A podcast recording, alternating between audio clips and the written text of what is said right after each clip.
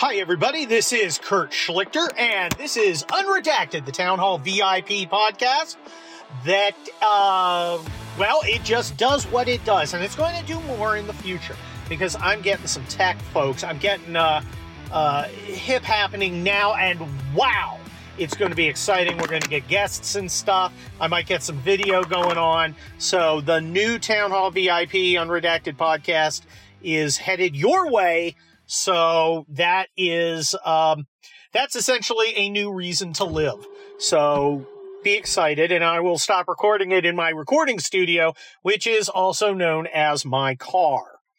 Uh, because this is the only place I can go where people don't drive me insane. So anyway, speaking of insane, what's the definition of insane? What do they say? Insanity is defined as doing the same thing time after time after time, yet expecting a different result. And am I talking about the Biden administration? I am, at which point you're going insane? I don't know, Kurt. Senile, incompetent, crusty. These are adjectives that, that, that, that seem more than insane. They're not crazy. Uh, and I agree they aren't crazy. Now, you and I would think that they were crazy because based on our premises, they are crazy. We are trying to have a country that's free and prosperous. And they are trying to have a country where they are in charge. So they are doing things consistent with that. They are far from crazy. They are doing things that are perfectly sane if their goal is their own power. And guess what? Their goal is their own power. Our goal is to make our country a better place, a freer place, a more prosperous place, uh, so if you're doing the things they're doing, you you in fact are insane. But they don't want those things. In fact, they're against those things. Look at what's happening with the truckers. Okay, the truckers in Canada. And uh, as uh, I'm recording this Saturday morning, uh, apparently some of the fascist uh, uh, Gestapo guys, I mean Canadian cops, are going to clear out some of the truckers. And uh, you would think, oh my gosh, what hypocrisy. Because weren't they celebrating Black Lives Matter and Antifa blocking traffic? Yes, they were. Uh, it's not hypocrisy though, because they didn't actually believe in the idea of free speech. They just liked it because it gave them more power. Okay. So you, you, it's hard to be hypocrites when you don't actually believe in anything. You're not really hypocritical. You're just using other people's principles against themselves. And I like the leftists now, and it's a lot of fun for me. You see the leftists going, well, I don't, I still don't think it's a good idea, you know, or I'm, I'm sorry, not left, Freudian slip. You see all the soft conservatives go, well, you know, it's wrong to block traffic and disrupt things. I don't like it when the left does it. I don't like it when the right does it okay, I, A, I don't care what you like. I care what the rules are. And we can't have two sets of rules. You either can block traffic or you can't. We voted no. The establishment said, well, yeah, we can. And we're going to show you we can by not prosecuting the people who did it. So the issue becomes what are the rules? And only a sap, only a sucker, only a fool allows a double standard. A double standard cannot exist. You have to actively destroy double standards. Okay. You actively have to do it. It's not what, you know, you know what aboutism. It, it, what aboutism is a moral necessity. It's not that they have to learn. Now, I hope they do. I hope we all come to the conclusion again that you don't block roads. But we're not going to come to that conclusion because again, their, their premise is not about principles, it's about their own power. So blocking roads gives them power. They'll be for it today. If it takes away their power, they'll be against it tomorrow. But I would like a, I, I would love a principle based system once again. But you can't have that with people whose premise is their own power. You also cannot allow them to win. We have to block roads. You need to understand that we, it's not something regrettable that we're forced to do. We have to do it because they have to not win. Now they won't necessarily lose, but they can't win. They can't get a win doing something we will not do because that just makes us serfs.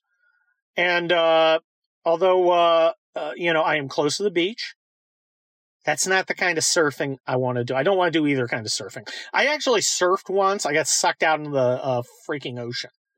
All right. And it, it, tried to kill me.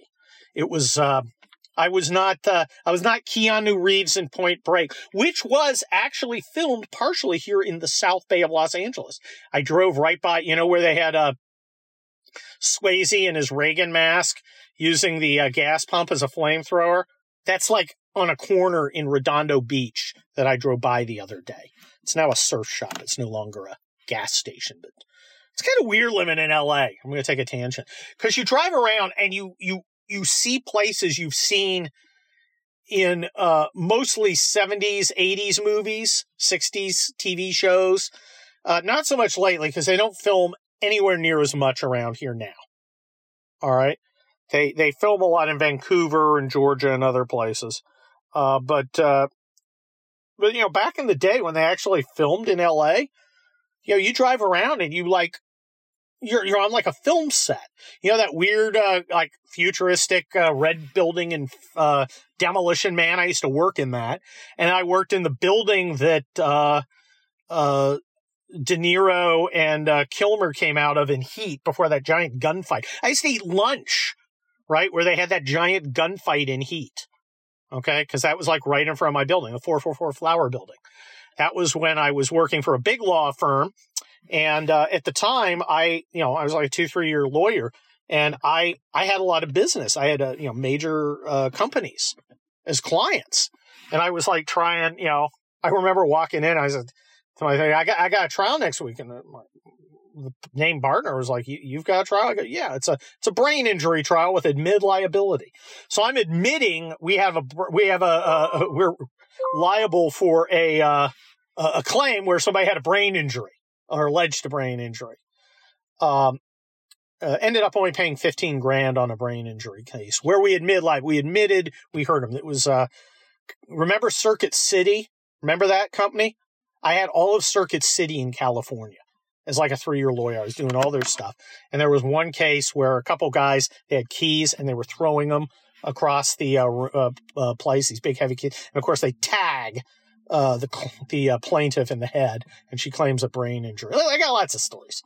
I can tell you that one. It's not secret. It was in a trial. All my good cases are secret. I got all these good stories, and I can't tell you. I can tell you about Ben Shapiro because it was in the newspaper. You know, it was in the news when we beat Clockboy in Texas. I can't tell you the other good stuff. It kills me. All my good stories. People will be sitting around telling stories. Like, Kurt, you got any good stories? I'm like, yeah. Why don't you tell one? I can't do it. Can't do it. I'm an attorney. It's confidential. I don't talk about that shit. So anyway, where were we? Oh, yes. Back to the principles. Ah, I'm, I'm so tired of principles. Principles are just a chain to enslave you. I mean, that's really what they are. I mean, it's, uh, you know, if everybody's not recognizing the principle, it's just a badge of slavery. It is not, you know, some sort of moral imperative. No principle that makes you less free is an acceptable principle. Now, how shitty a week was this for Biden? I mean, like, really, how how crappy for Biden and the ruling class. 7.9% inflation. That's Jimmy. That's worse than Jimmy Carter. I mean, it's, I mean, holy shit. That's a lot of inflation. And that comes out, right? And of course, the Fed's got to raise rates, which will tank the market. Or it doesn't raise rates, which will tank the market. And what was the big thing that he was really excited about? Oh yeah, the market. He's in. I mean, oh, oh, so you got that going on. So that's like a disaster for these guys. But is that enough? No, there's more. There's more. There is Ukraine, and uh, we we hear that uh, uh, America thinks that they could invade within 24, 48 hours. Maybe by the time you hear this, uh, Putin will have invaded. I am not so sure is this really just an information operation? Now, what's an information operation? Okay. Well, I'll tell you what a kinetic operation is. That's when you throw something at somebody, you shoot somebody. Tanks attacking and firing cannons and killing people. That is a kinetic operation. That's traditional military. But it's not the only kind of way to influence others, to uh, exercise power. We call it DIME, D I M E, diplomatic, information, military, economic. These are all ways we exercise power. Putin appears to me to be doing a, a, faux kinetic operation. He's got 80 battalion tactical groups, which appears to be the new Russian unit of action, uh, spread around Ukraine's border. He, he wants to have an effect on his enemy, which is both Ukraine and us, with those forces. Now, one way is, of course, kinetic. You, you send the battalions south and they kill anybody in their way or get killed. The other way to influence, to cause an effect, is information. Holy shit, they're threatening us. I want to concede and buy him off. I don't know. I have heard good arguments that he really doesn't want to invade, and there's good reasons not to invade. And I'll tell you about those in a minute. He wants to have an effect, though. He wants to get concessions, maybe solidify his uh, hold on Western Ukraine, maybe solidify, get recognized his hold on Crimea, maybe he, you know and and has he do that by scaring people? Scaring people is a classic information effect. Could this be a giant information operation? The answer is certainly yes. It absolutely could be why might he not want to attack couldn't that doesn't that just cut through all the bullshit if you send your 80 battalion tactical group south or east or west um it's it, it'd be west and south really well, you could go east. You could go south and then turn east and encircle, which I, which is what I would do if I was going to attack. If you look at a map, and that's the first thing you do in military stuff, look at a map, preferably a topographical map, preferably one that tells you about different types of terrain. So you see where there are woods, where there's swamps, where there's open steppe. Open steppe, good place to have tanks. And there were big tank fights uh, in Ukraine. I, I believe Zhytomyr is uh, down there. That was a huge tank battle. Uh, I don't know if Kharkov was there. Kharkov may have been north. I don't remember. Uh, or Kursk was Kursk. Anyway, the the issue is what does the map tell you? Well, you look at the map, and first you see there are big cities really near the north. Now, why is that important? Kiev uh, kind of in the middle of the country, just south of Belarus. And Belarus is in with the Russians. The Russian units are there. Um, Kharkiv, which is another city uh, that's a little more to the west, excuse me, to the east. Uh, those are key elements, key locations, key objectives.